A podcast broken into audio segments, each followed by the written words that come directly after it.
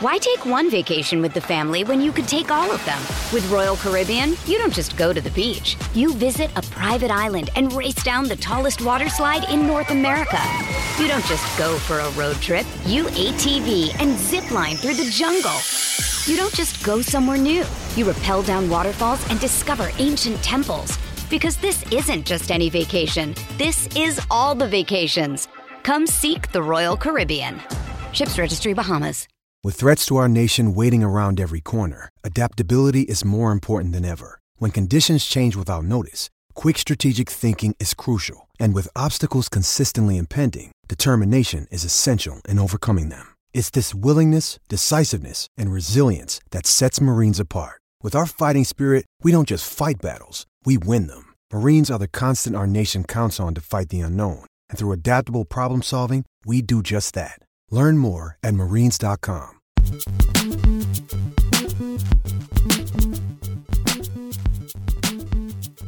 Hello, everybody, and welcome to the latest episode of the Royal Blue Podcast. I'm your host, Connor O'Neill, joined today by Joe Thomas, Chris Beesley, and Matt Jones. A full house as we pay tribute to Bill Kenwright following his passing on Monday night. Look and look ahead to Sunday's game against West Ham United, and look at the big news of today, which is Abdoulaye Doucouré appears to be closing in on signing a new contract at Everton. Joe, you didn't join myself and Chris the other day. You were off when we paid tribute to Bill Kenwright in a special Royal Blue podcast. Mm-hmm. Obviously, you know, as the Everton's Echo correspondent and someone who's covered the city of Liverpool on a, a wider scale in, in, various roles across the Echo. He was a man who touched the hearts of many, and obviously you will know from your time as covering Hillsborough, you know, how close an affinity he had to a lot of the families there. Yeah, it's, it's obviously very sad news, and, and, I think you're right there that when when people are thinking about Bill Kenwright and his legacy, obviously the natural tendency is for Everton fans to view it through the prism of mm. Everton Football Club. Um, but really, I think his legacy has to be viewed in a much wider context, and and there you take into you know affected the the incredible career that he had in, in the in the world of theatre, and also the um, the amount of support and the way in which he championed and was an ambassador for the city and, and so many causes that were close to his heart. You know, it's, it's obviously it's a you know, he's he's a lad who grew up in Wavertree mm. and went on to become one of the leading lights in you know, in, the, in the world of theatre, and that's a, a, phenomenal achievement that's set apart from everything. Obviously, allows him the platform to go into Everton, um, you know, at a boardroom level. Uh, but he had a significant career there as as well, and I think when you, you look at the way in which he used the club as a as a vehicle to try and drive change and support change, of course, is obviously you know will have everybody will have seen reference to his, his speech at the Hillsborough uh, Memorial. We know obviously about his his support for you know for, for, for, that cause, and then so many others as well, like you know for the families of, of, of Rhys Jones, and even beyond the city as well. And I think that's something that has come out a lot to a lot more detail over the past few days. The number of, of courses that he put his time, energy, and, and money towards, and did it often privately. Um, you know, in a, in a way that wasn't designed to to, to get external credit. Uh, it's only really now that we're starting to see the true extent of that. Um, but it's clear that you know it's, it's clear that he was a man who cared deeply for other people and and never really lost his roots. And whilst you know, clearly been a lot of focus on Everton over the past 18 months, in particular some of the decisions that have been made at board level and the decisions that were made long before then that have got Everton in the situation where they are now. I, I don't think anyone, you know, certainly we, well, we certainly haven't ever suggested that any decisions you know, have been made without the, the best intentions. Mm. Um, and I think that's also worth bearing in mind. But, you know, it's clear that from, from every perspective, he, he was a man that's, um, obviously deeply passionate about Everton, deeply passionate about the city of Liverpool, and, and, and using the privilege that he acquired through his own hard work to help people. Matt, obviously, it seems quite fitting and, and quite, you know, weird in a way, I suppose, that Everton's first game after Bill Kenwright's passing is against David Moyes' West Ham, and a, a, manager who I think, you know, will always be, you know, kind of closely connected and, and closely kind of close affinity, I think, with, with Bill Kenwright. Obviously, he was Everton for a long time, and it's quite fitting, isn't it, that Everton up against David Moyes, a man who was, you know, so much part of the Bill Kenwright tenure Everton on, on Sunday afternoon.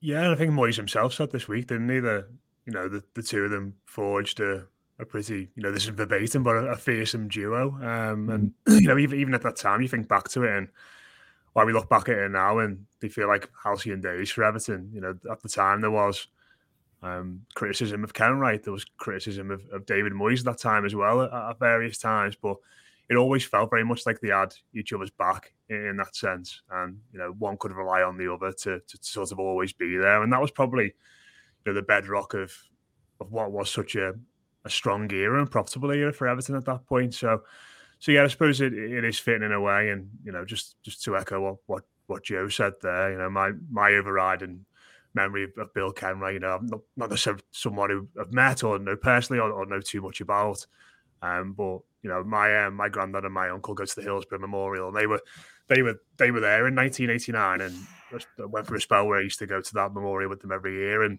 I was there in 2013 when when Bill stood and and spoke, and it was it was amazing. It's it's one of those those moments that you just you just don't forget. It's sort of etched into my consciousness how I, I felt and feel, how I felt and how I, you know what my senses were like and how the the, the exact words and the terminology and, and the tone in which he delivered it. I think it was it was not only a, a very poignant and, and, passionate speech, but I think it's incredibly brave to get up there as the, the mm. chairman of Everton in any circumstances at Anfield in front of a full Kop and and speak about something like that. And I think the fact that he did it so well um, the way in which it was received, particularly by you know you see Margaret Aspinall whenever whenever she saw Bill or, or heard him speak about stuff like that, the the smile and, and, the way in which she beamed at him, I think said a lot about what he he did for for those families um, and the way in which he he represented himself and the way in which he, he made sure that Everton were always intertwined in in the the fight for justice and, and everything that came after as well. So I think that was that was Bill Kenwright at, his best for me, um, and he was a fantastic ambassador for the Hillsborough families, fantastic ambassador for Everton, and a fantastic ambassador for the city on that day. And for anyone who, like I say, hasn't listened to it, myself and Chris Beesley did record a, a Bill Kenwright Royal Blue podcast special on Wednesday, in which we look back on the life of the Everton chairman and his legacy, both at the football club and the city of Merseyside. Chris, obviously looking ahead now to Sunday, Everton are back in Premier League action when they make the trip to the capital to take on West Ham United. And it's a big game for Sean Dyche's side after last weekend's 2 0 defeat to Liverpool Anfield. Yeah, we say, we say it every week, don't we? Because it is, because, you know, when when every point um, is valuable, and we'll come on to that. Um, yeah, of course. Um, it also as an added point in season that they were it was this fixture, this corresponding fixture last season, when the last time that the, the Everton board did gather on mass. Um, Farhad Moshiri attending his first fixture since the the five two capitulation to Watford in uh, October 2021. Um, see, Chairman Bill Kenwright was there. Um, Kevin Feller was there. Denise Barrett Baxendale, Graeme Sharp. They were all there um, to oversee what proved to be the, the, the final game of um, Frank Lampard's uh, tenure. Almost like to so give it some justification from from the owner that when he did when the axe did swing that he'd actually seen one game uh, on the on the Lampard. So yeah, it was, and I do recall that day when Joe and I were down there.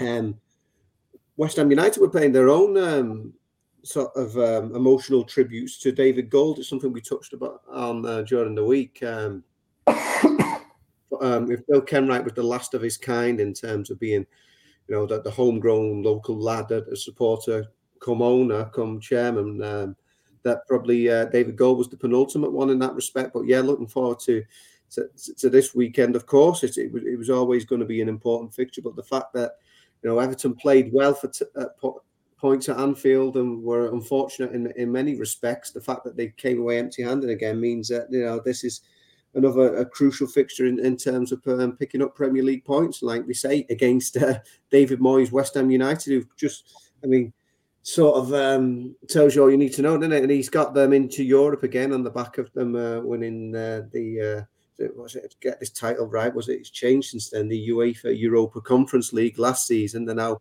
in the Europa League again, and I'm just coming back from their game at Olympiacos, where Everton are just trying to keep their heads above water. Joe, it's an interesting one Sunday, isn't it? Because obviously Everton played well for large parts of, of last weekend at Anfield, and before that, you know, played really well against Bournemouth when they, you know, tore them to shreds. And I'm sure they won by more than 3 0, mm-hmm. for being honest. But I wrote this after Bournemouth, and we're almost at the point now where Everton need to start winning games when they don't really need to win games, if, if that makes sense. It feels like every time yeah. they desperately need to win, they find a way to win. But it's in between now where they need to start picking up points and, and picking up victories that'll prevent them being in positions where they need to win games. Yeah, it's a legacy at, the start of the season to be honest. Those results against the likes mm-hmm. of, of, of Wolves, Fulham, and you know, what increasingly looks like a, a poor point, a, a, missed opportunity at, at mm. Sheffield United, and then, of course you, you, then extend that onto to Luton Town. Everton had with the fixture list available to them, they had an opportunity for a head start and they didn't take it.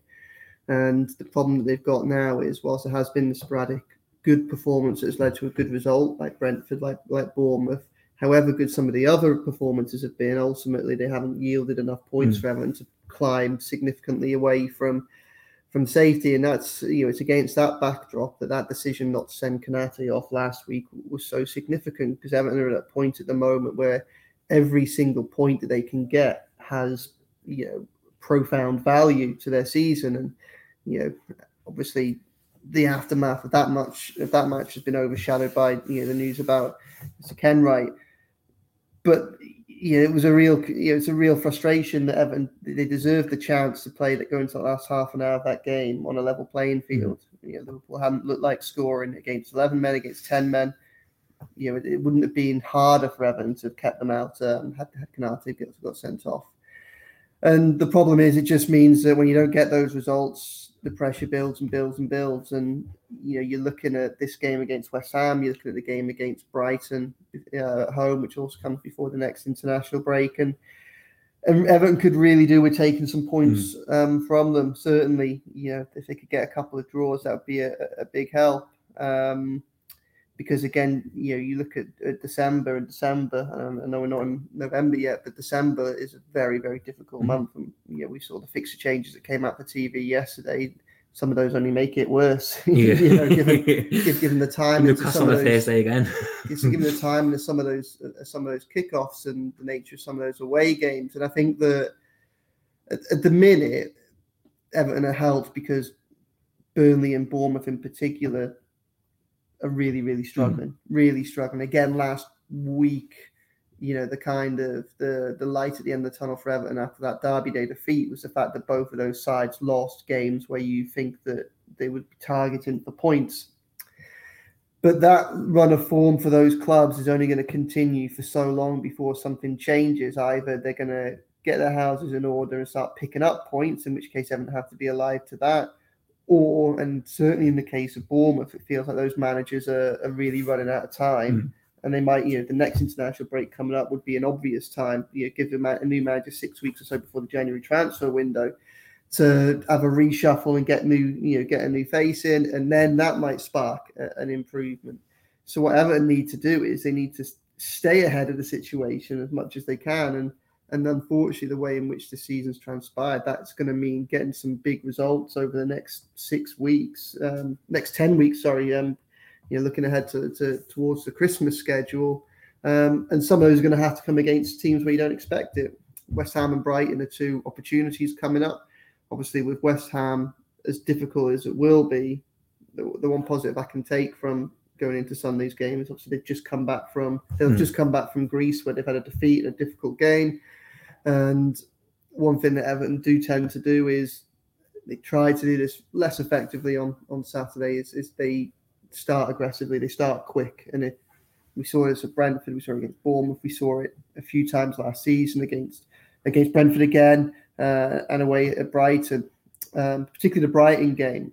They, they can make life very difficult for better teams if those teams aren't on it straight from the mm. beginning, and if there's any fatigue or complacency within that West Ham start on, on, on Sunday afternoon, then Everton could be in a position to take advantage. And the same goes for Brighton, who are also in European action, um, you know, the week after. And like Evan, uh, will have be, probably played the Carabao Cup game. I can't remember if Brighton's been knocked out of that or, or, or not. Um, so Everton really have to go into these games with no fear, and they have to go into these games knowing start hard and see where that takes them because the sad reality is such as the, the nature the ambitions of the, of the, sides that are coming up against in, in, the coming weeks that Everton could play very, very well in both games and, and lose. And if they were to lose both, it's hard to see how the likes of you know Burnley, Bournemouth, Luton, someone will start mm. to make ground on them, and then that'll make for a very uncomfortable next international break. And we all, enjoyed, I think, the comfort of the last fortnight having come off the back of that Bournemouth win, and it was felt like all right, things aren't problems aren't solved, but felt like I could sleep for ten days. yeah, you know, yeah. so yeah, I'd like to be able to sleep, you know, in in, in, in two and a half weeks' time, and the next international break comes around.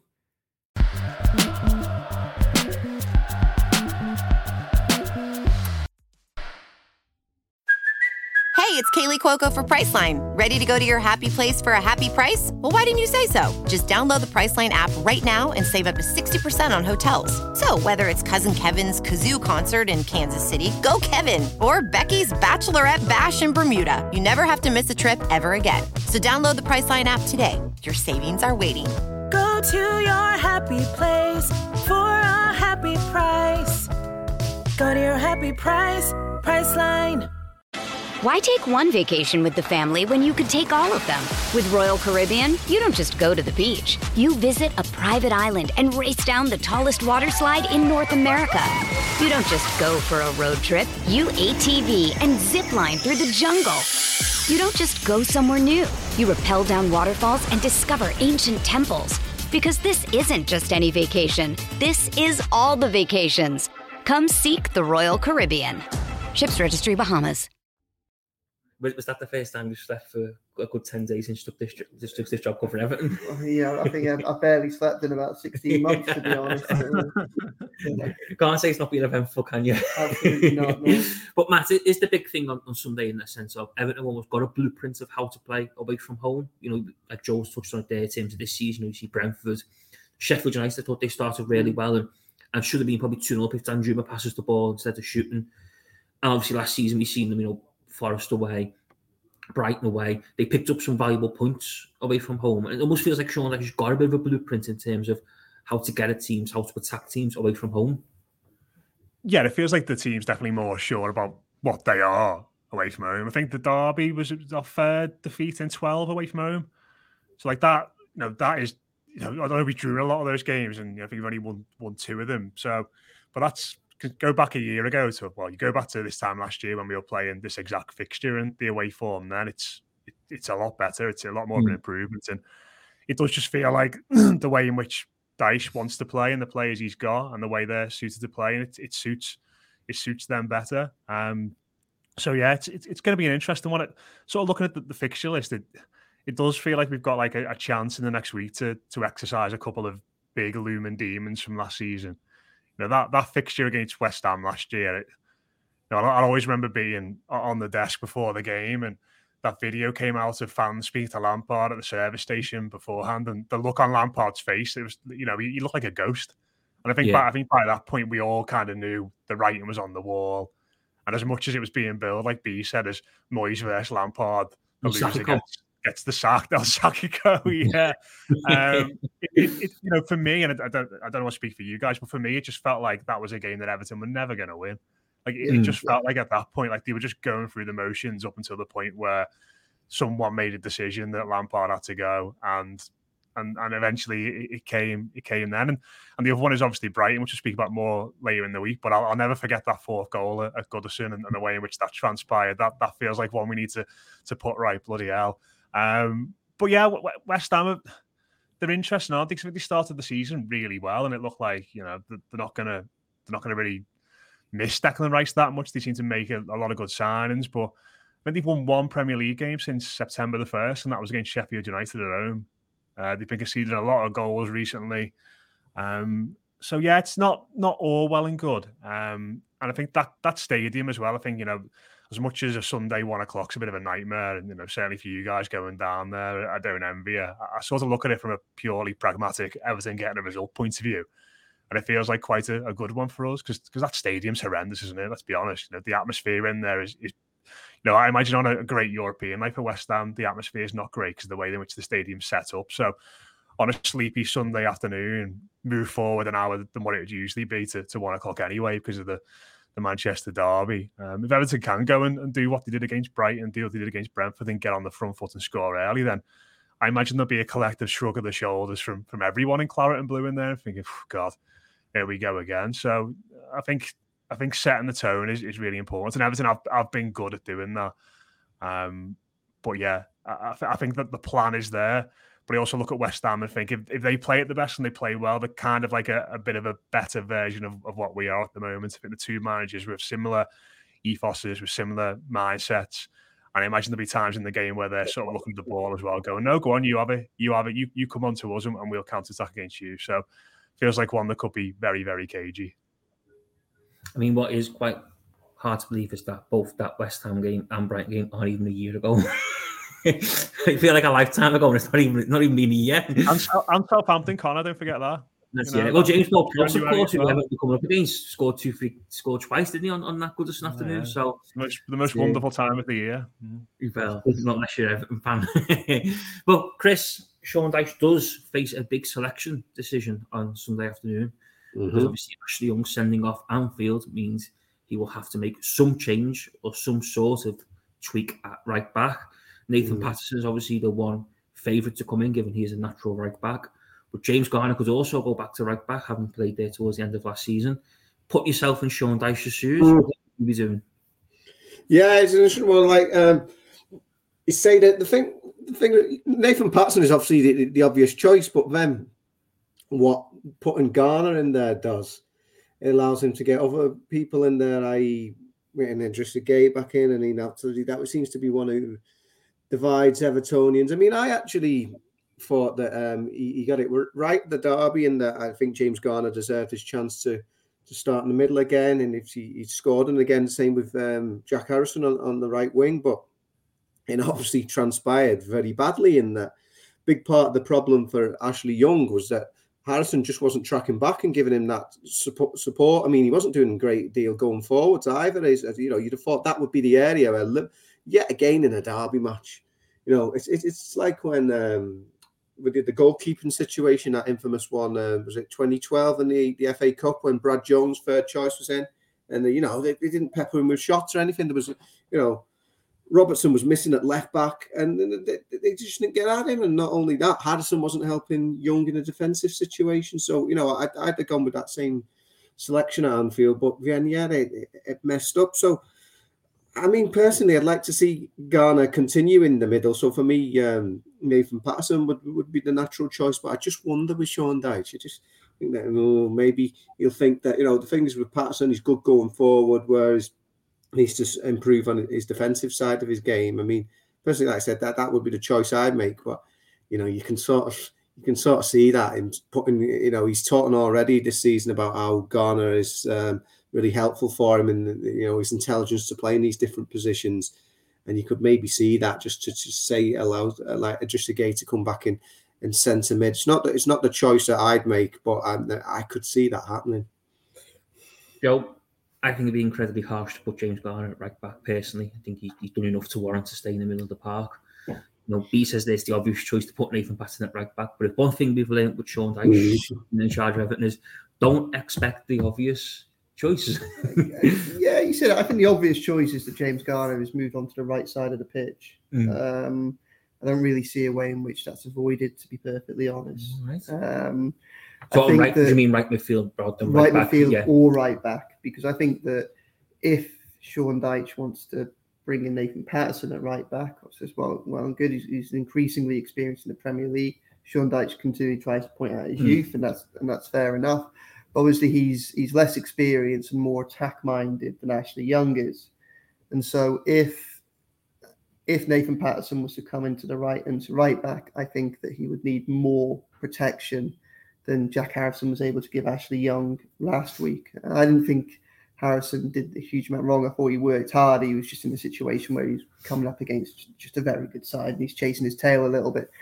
Um, so the option really is to either you move Garner onto the right back to offer Nathan Patterson more protection, or to say, well, Harrison has been largely doing well for Everton, he maintain an attacking threat, and therefore you know move James Garner right to right back so that you're not doubly exposed. Um, and, I think that what I would probably do is I, I would move James Garner to right back. I think that probably just need a little bit of a sense of perspective from, from at the minute. And I think what James Garner has done over the past month, um, Aston Villa in the Carabao Cup game, Anfield to a certain extent, certainly against against Bournemouth, is he's shown that he can do a job in centre midfield. Obviously, still young, he's still growing in experience. That needs to be borne in mind. But I think he's won that battle Mm. I, I, for, in terms of the long term perception that says that you know, Sean Dyche now has four central midfield options to choose a free from, as opposed to very much start of the season he's got three, and then he's got a James Garner who it will fit in as and when, very good player, but perhaps not with the same experience as, as, as, some of those others in, in, in the midfield.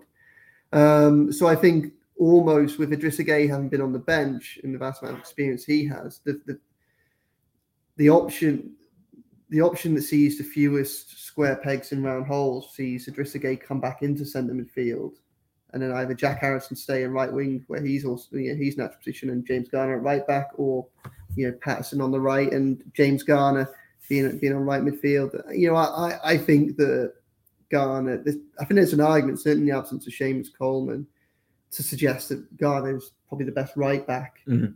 in that available option available to Everton uh, and to Sean Dyche in, in the absence of the club captain.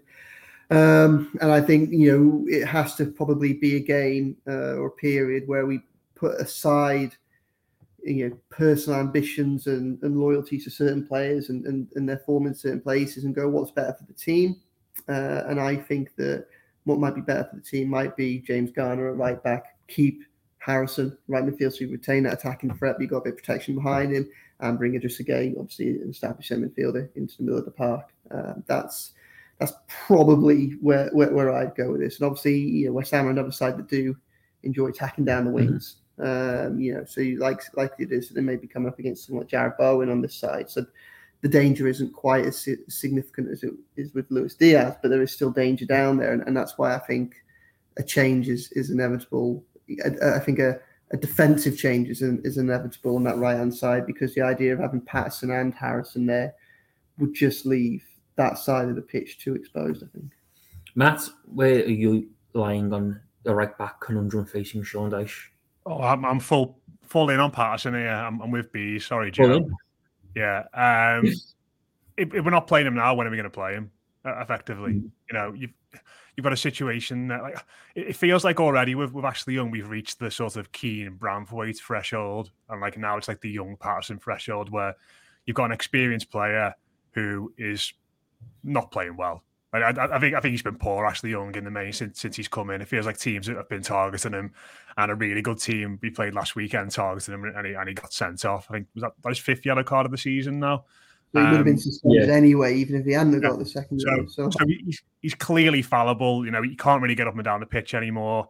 I don't think his defensive instincts are, are great anyway because he's you know he's effectively a winger that's been moved back there. Um, so it, I'm I'm sort of reached the point now where it's like, who would you rather play there? A, a fallible 38 year old player or a fallible 23 year old player who could learn and develop and and grow? Like it, it feels like as footballers now, there's not loads between them. So I'd hmm. prefer to, to play Patterson in that sense. And yeah, it's, it's just one of them. It feels like if, if we're not going to play Patterson now at the weekend with Young suspended, Coleman injured, like when, when's this lad going to get a game? You know, from, from Everton's perspective, and you know, 12 million pounds we, we spent on him. It's a, it's a significant amount of money for Everton to spend on a player. It's certainly in the current landscape of what's going on at the moment. Um, and I, I just don't think it sent out the, the right message. And I mean, are we? I've, I've heard a lot of people say about James Garner right back, but are, are we sure he's, he can play right back? I don't think he's ever played right back for Everton. He's played as a, a right wing back, which is I think is a, is a completely different position. And when I watched the England the 21s in the summer, he was he was a right back in the same mold that Trent Alexander Arnold plays right back for Liverpool now, where it's pushing into midfield and getting the ball as sort of another central midfielder. It's not, you know, being close to your centre back tight in. It's not defending one on one against the winger because in that tournament, England had loads of the ball. I think playing right back for Everton is completely different to playing right back for, for England under 21s under Lee Carsley. It will be about defending, it will be about communication, it will be about trying to stop Jarrod Bowen as opposed to getting into midfield and getting forward and using that ability on the ball.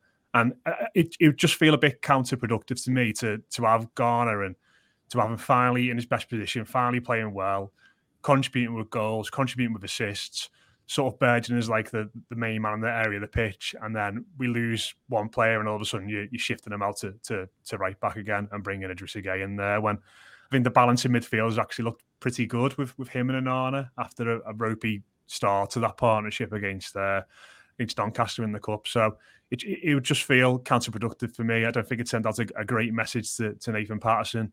But listen, I, I don't know what Sean Dyche is thinking. He might he might look at Nathan Patterson and think, I I don't fancy you at all. You know, I, I, I don't think you're capable of going to, to West Ham and, and dealing with Jarrod Bowen, like you said uh, before, Joe. But you know, we, we keep reverting back to that Brighton game and, and the blueprint that day, and, and how Everton got that that five one win.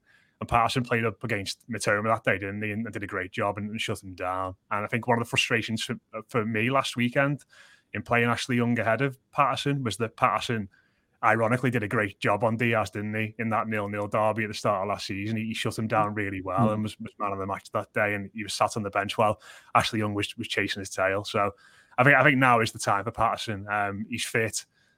No the right backs are available. Just just give him give him time. Give him give him time and chance to make mistakes and, and time to develop. And hopefully, further down the line, we'll see a better footballer. Is the Joe a possibility that Everton might play three centre backs and bring Michael? I know Michael Keane obviously give away a penalty, but bring Michael Keane in and go, you know, with a five stroke three at the back, and Sean Dyche might just think stay tight and, and, and you know keep it keep it locked in almost. Yeah, I think there's definitely a possibility of that, and and yeah, that solves some of the problems mm. if, if, Nathan Patterson plays a right wing back. Obviously, got more protection around him because he's got a, a third centre back, and if it means you know bringing James Garner into that position, well, you know, as, as Matt said there, it's a position he played against Bournemouth and, and did very well in, in, in that game. So uh, I think there is a real, you know, I don't think Sean Dyche will be too fussed by Michael Keane giving away that penalty. You know, I think he is a player that, that retained Dyche's trust, having worked with him for so long during during the course of his career. And it, yeah, so it's it's it's definitely definitely a possibility. Um, like I say, I think with Gar with the with the right back situation, if he remains four at the back, you know, it, it's I think it's a slightly more complex scenario. And just mm. saying Patterson's the best option next, I think you have to think about what, what's going to go in front of him. And I think Patterson and Harrison, whilst it'd be it would feel quite attacking, um, and that would feel dangerous. I think, um, given what we saw last week. So it's as I say, I think it, I think it's probably less a decision to be made on. I think Garner is or James Garner has already proven to people and taken a big step towards in a fully fit side, fully available side. He's in that centre midfield, but I wouldn't be surprised if Dyche moves him to the right, either as protection for Patterson or you know to to sit at right back and perhaps be a bit more conservative, but then to also offer his delivery from deep, which hasn't been great when he's kind of played in that role for, for Everton, um, or he's, he's sat further back. But I think he has a, a far greater potential to kind of deliver for Dominic Calvert Lewin from a deeper position than, than perhaps Patterson does. So. Chris, there was some big claims made earlier this week. I think it's safe to say by the Daily Telegraph who said that Everton could face a 12 point deduction if they are found guilty in the latest hearing with the Premier League over financial fair play. Not ideal timing by any means. Obviously, the hearing got underway last week. Yeah. Quite the bold claim was to say that Everton could be deducted 12 points. They're not, they're not even on 12 points as things stand. Yeah. Yeah. Um, yeah, and it, and it must be stressed. I mean, um, I was very disappointed a lot of the way other outlets were reporting this. It's been a bit of a carte blanche to say almost like that decision has been made and the mm-hmm. where would Everton be with and uh, various stuff and there's been sort of inaccurate reports about Everton's spending. It's been very dangerous but yeah it's not a good position to be in but we're stressed like we said and um, we're basing our reports on and information obtained by Joe. Obviously we did the piece there with the joint byline. Joe can speak when it's it's his turn when you you'll ask him in a moment but um yeah, um, it was just the Premier League history. Um, Portsmouth are the only um, team, uh, correct me if I'm wrong, to have actually had a points deduction for a uh, not Middlesbrough, got one, Middlesbrough got one yeah. as well. Yeah, I was going to say for a non-football decision, I think Middlesbrough, yeah, they refused to play a game. I think that they had like some injury crisis or something, and they, they, they pulled out. So yeah, from a non-footballing perspective, it's only been Portsmouth, and that was for actually entering administration that season, and they got docked ten points and they would have finished bottom of the table anyway. Um, so this is very much uh, um, a worst case scenario. It's not the Premier League who are deciding this; it's the independent panel. That's the whole thing. That seems to be everything that our understanding. Any sort of decision here in terms of the length of the how long the case will take and um, how it will be uh, structured and the ultimate decision in um, the fact how it, um, if uh, Everton, of course, are, are, found guilty on their one charge, um, is the independent panel. So maybe there's a bit of brinkmanship, going on here. I don't know. Or the Premier League wants to send out a certain letter, sort of a certain message. You know, Matt's spoken about that. If you want to ask him next of what he thinks might be going on here, but yeah, the, the, the, headline, of course, 12 points. But when you actually even read what the Daily Telegraph was saying, they were saying that a maximum um, so, um, punishment of up to 12 points. So that's the absolute worst case scenario if Everton are found guilty. And I think, no, it's not a good position to be in, even being, you know, up against this. But got to have a bit of perspective here about um, um, where, Ever, where Everton stand. And of course, Everton have always been adamant that uh, they were going to fight their co- corner vehemently, and uh, they don't think they've actually um, done anything wrong. So, yeah, there's, a lot, there's, there's also obviously the, the option for um, uh, uh, to appeal once if, if the decision uh, does go against them. So it could run and run this one. But yeah, I'm I'm more concerned about the way that, like I said, that other outlets have reported. It's almost like, yeah, they're, they're going to lose 12 points, and that, that's on, on the horizon. That's a very sort of dangerous um, game to play.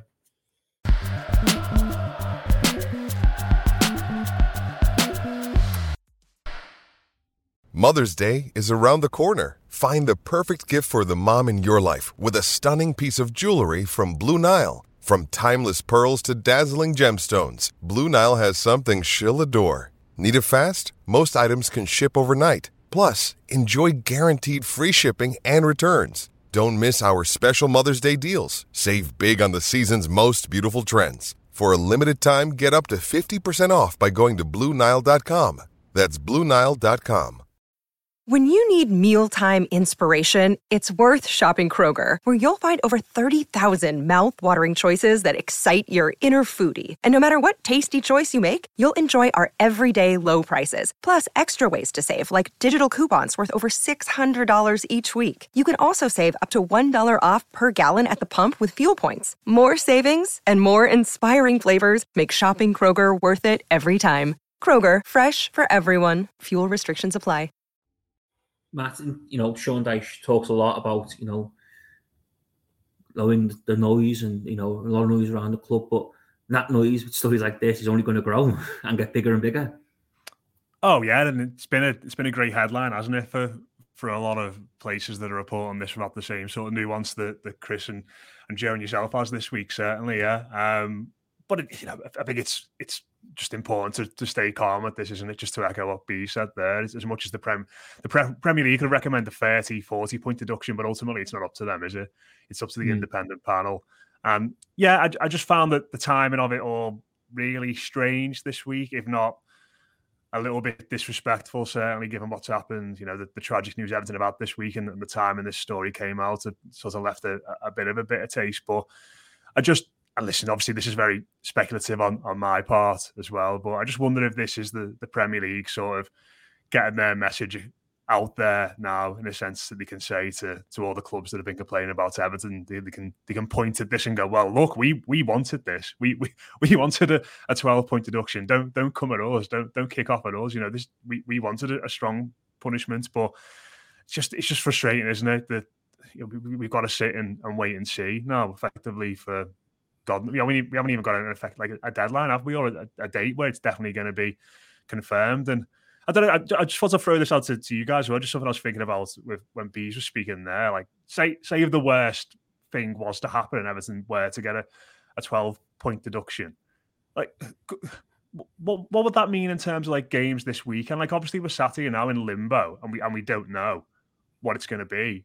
So in one context, a point for Everton would be a great result this weekend, wouldn't it? And and we'd be happy to come away from the London Stadium with a, a draw. But in if we knew we were getting a 12 point deduction, all of a sudden it'd be, well, we're gonna have to go for this a bit more and be a bit more attacking and be a bit more on the front foot. Like this this sort of limbo and you know panel purgatory, if you will, that we're in at the moment is, is not really helping us because if Everton are going to get a, a, a point deduction, you'd rather know as soon as possible so we can go about trying to make up that ground as opposed to just sitting away and waiting one year. It's, it's a bit of a weird situation to be in. Well, there seems to be no sort of because um, it's unprecedented as well, and um, the power is with the panel. about when these points would even, if they, you know, if Everton are found guilty, if there is a points deduction, when that would even take place. Is it retrospective? Because this is talking about something that happened in season 21 22. Is it the current season? Is it a future season? I mean, we don't even know answers to that at, at this particular stage. Mm. I think it's worth pointing out, as well, Joe, obviously, two words that Chris, or two sentences that Chris said there about if and if, and what matters there and staying calm is the right thing to do because at the minute, no one knows. It's unprecedented. And you followed this extensively and, and, and you know, done a lot of groundwork into how, what's going on. And there's not a lot clear, is in terms of what's going on and where things stand. But what's worth noting is that until the independent commission deliver their verdict, everything is possible, essentially. Yeah, I mean th- that is fair. Everything is possible, and, and also I think that because no one really knows what the allegation is in Mm, full yeah. detail. I mean, there's been some speculation, but, but no one really knows. And even if we did know, we probably, uh, you know, only unless you've got forensic insight into Everton's accounts and the Mm. conversations that they had with the Premier League and around the time, and any guidance they might have been given. Uh, we know they work, work very closely. You know, without without knowing that, it's difficult to say. Yeah. You know how bad it is. Is it is it- is it an accusation of they've stepped over the line in a grey area, or are they being accused of doing something incredibly egregious? Obviously, the club deny everything. But I think the most important thing at the minute is probably just to take a little step back and unravel even what the Telegraph said, to be Mm. honest, because you know it was very much a case of recommend up to 12 points. Well, you know, there are another number of caveats in that. First and foremost, the the commission, not the Premier League, have got to decide whether or not Everton are guilty of any wrongdoing. So, you know, that is a, a case that they have heard the evidence and are now deliberating on the verdict for, but they've still got to decide that Everton have done something wrong before they even get to that stage. And and then the next step is obviously Premier League, you know, the wording is up to 12 points, Yeah. up to 12 point, you know, starts at one and ends at you know 12. So I mean, you know, Yeah. there, there could be, and, and you see this in, you know, in in most adversarial processes. You know, you see this in a courtroom quite often. You know, when you get to the end of the case and you know someone's up to being sentenced, it will quite often be that the prosecution will set out what the maximum can be, and then the defence will set out their mitigating circumstances and go for the most minimum. And Mm. you know, the judge will then weigh everything up and and and, and come down somewhere somewhere in between. Um, yeah, so a lot's got to happen before Everton even get to a point deduction in in the first place, and I think that's worth that's worth bearing in mind. I, I do think that yeah, this has been problematic the way in which this information and these claims have come out this week. Uh, timing isn't particularly great, particularly as you know the Premier League, bearing in mind that that, that they lodged the allegation against Everton in the first place. They they're the one they're the group of people that have known the ins and outs of this case for what seven months now, probably obviously a lot longer before they even decide to decide to pursue it. So it's very likely that they will have known that if if their position was Everton should be you know, given a 12 point deduction or up to 12, they they will have known that for months now. So to for that line to if, if they are briefing that line privately to certain people, if that's become have come out the day after Bill Kenwright's passing, when it could have come out at any point in the last five Yeah. months, if they want to get that message out, is is incredibly problematic for you know for obvious reasons. Um, and I think that the problem, the big problem around this process, I touched on it last week before we knew about all this in, in, in my column, and I'll, I'll do similar again, I think, probably for, for Saturday's column as, as well, is because there's such little information about this process, you know, we don't know the allegation, there's no precedent, so we've got no kind of time frame or no guidelines for which we can judge our own expectations from this. But because there's such little information out there, it leaves a vacuum for, for speculation, and that's also problematic. And I think that you know the integrity of the Premier League is also on the line here in relation to this. Obviously, that of Everton's is, but certainly the Premier League's is, is, is as well. And and one thing that we can't allow for this situation to become is a, a PR or a political or an optical stunt for the Premier League, where they're hmm. trying to say, "Oh, look, you know, we don't need an independent regulator in the top flight of the national game because we've got everything in order." Well, you know, they can't really be seen. They shouldn't be trying to make an example uh, uh, of Everton. They should be submitting the information that they've got, and they should be leaving it to what is supposedly an independent panel to judge upon that information and then come up with a, you know, with a with with, with, with a fitting punishment if they but get to a point where they believe that that the wrongdoing is um is needed, and you know something like up to twelve points. I mean that I mean that would be huge, huge, huge punishment for, for a start, and and crucial to anything that comes out of this,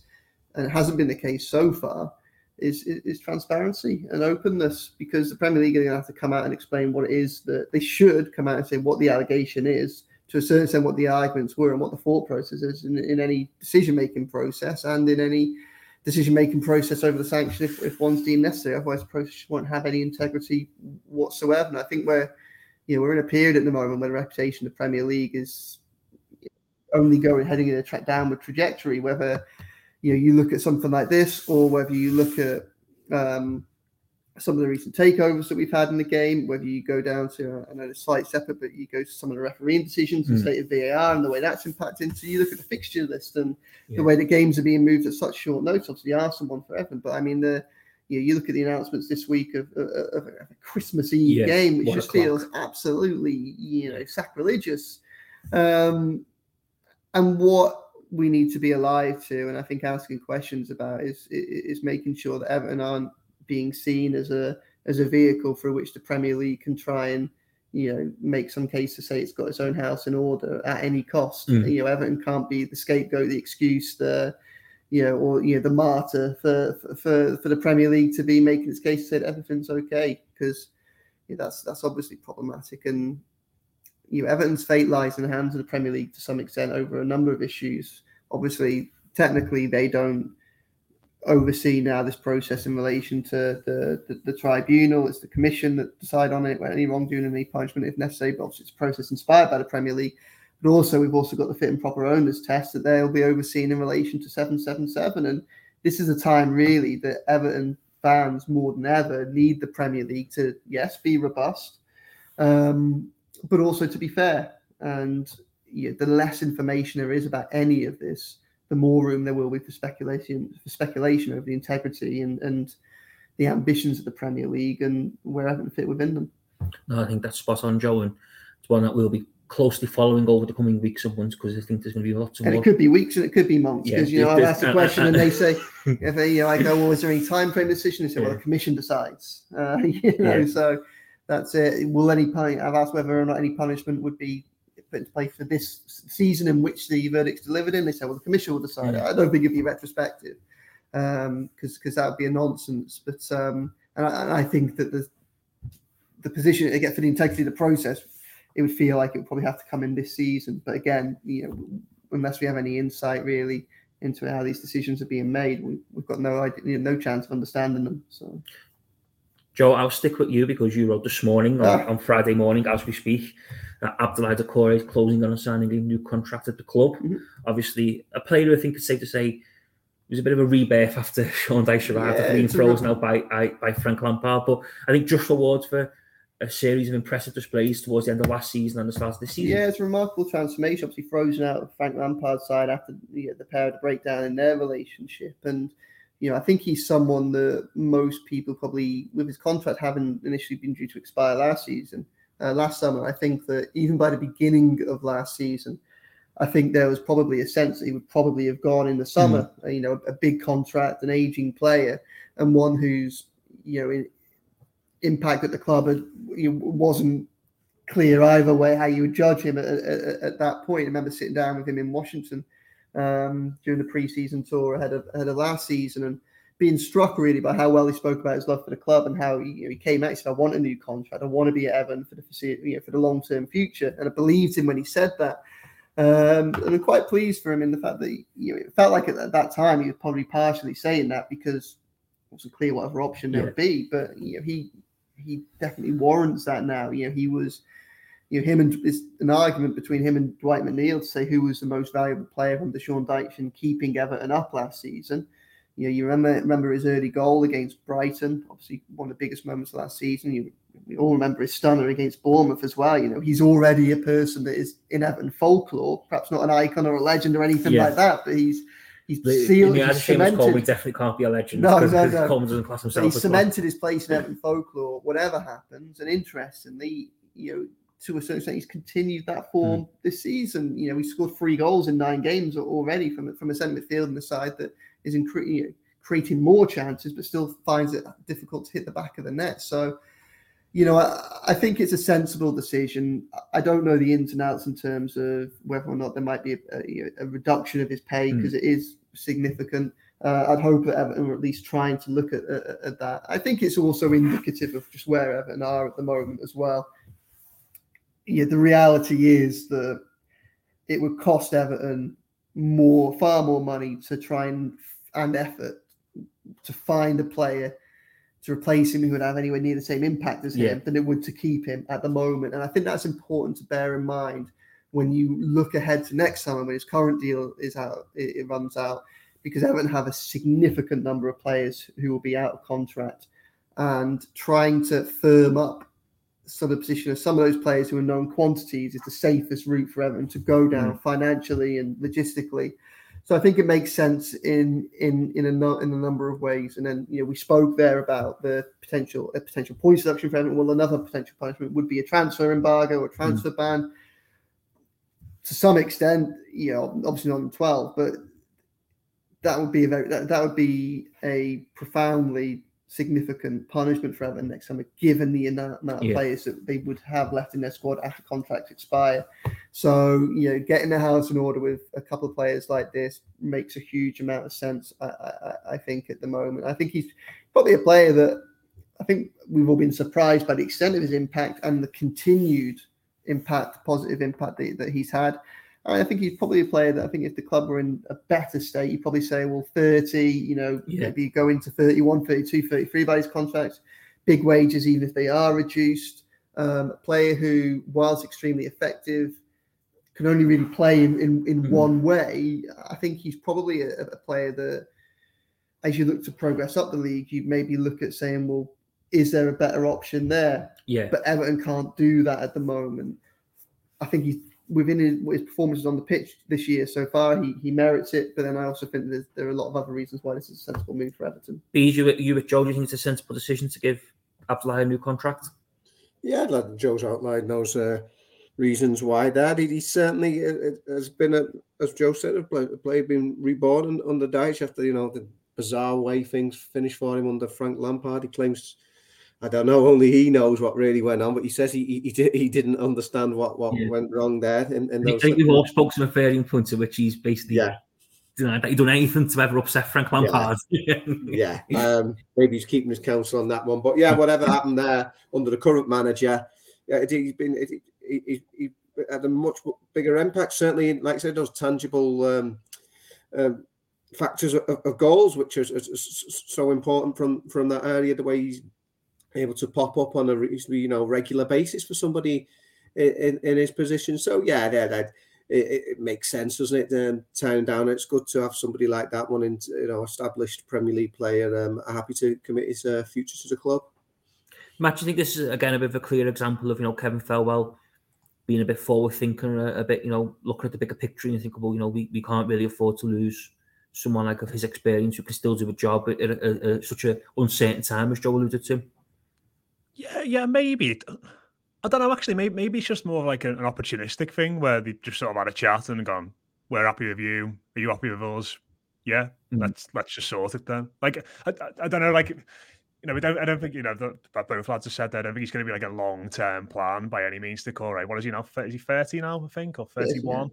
Yeah. So you know, he's he's, he's going to be around for probably another well two three years at, at his peak. So I don't know. Maybe maybe it is long term plan. Maybe it's just opportunistic. But um, I, I, just think he's a really funny player. Like in terms of like being quite peculiar and sometimes actually just quite funny as well. like I, I, I, love how like when he scores, like he does like four or five different celebrations at the same time. Like he will kiss the badge, he'll pull his shirt up, he'll do a knee slide. Like he can't quite settle on on one defined celebration. Like I always remember at the end of last season when the final whistle blew and it cut to Doucouré and he goes to take his top off and then decides not to do it and then does something else. It's like, but, um, but he, he's the classic, uh, to use a, a, cliche, he's the classic too much time player, isn't he?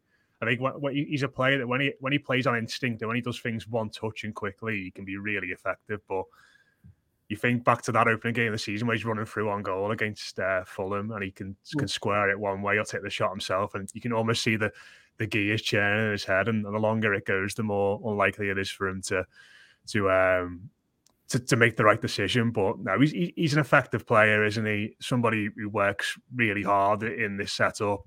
Um, I think we saw at the end of last season when he was out the side how how important he is to to the way in which Sean Dyche wants to play, and, and has scored loads of big goals for us. Certainly away from obviously one big one at home, but but loads away from home as well. He, he's chipped in with so.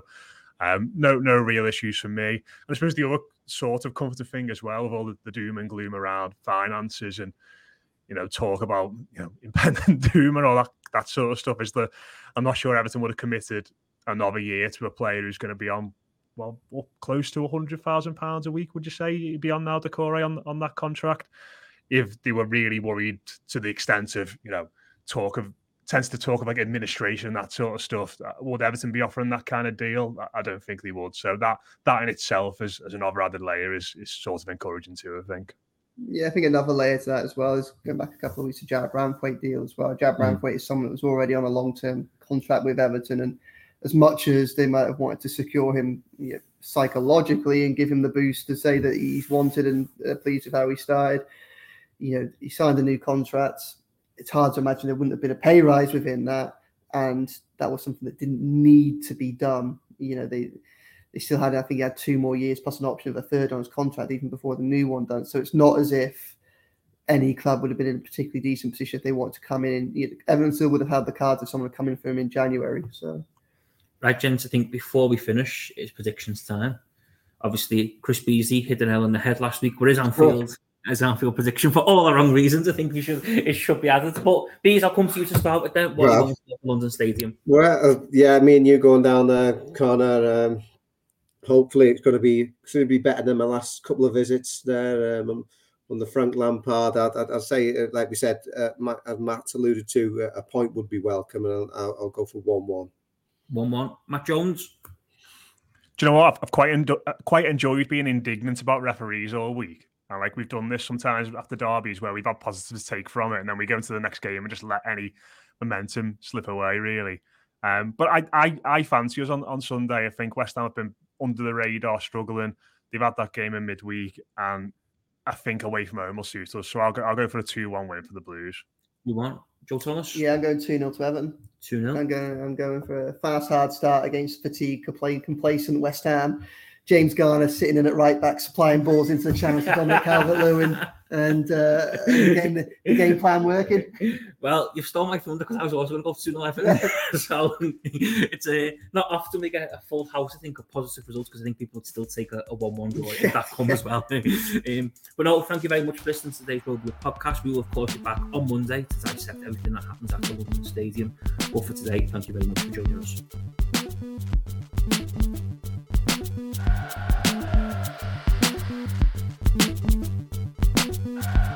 You've been listening to the Royal Blue podcast from the Liverpool Echo.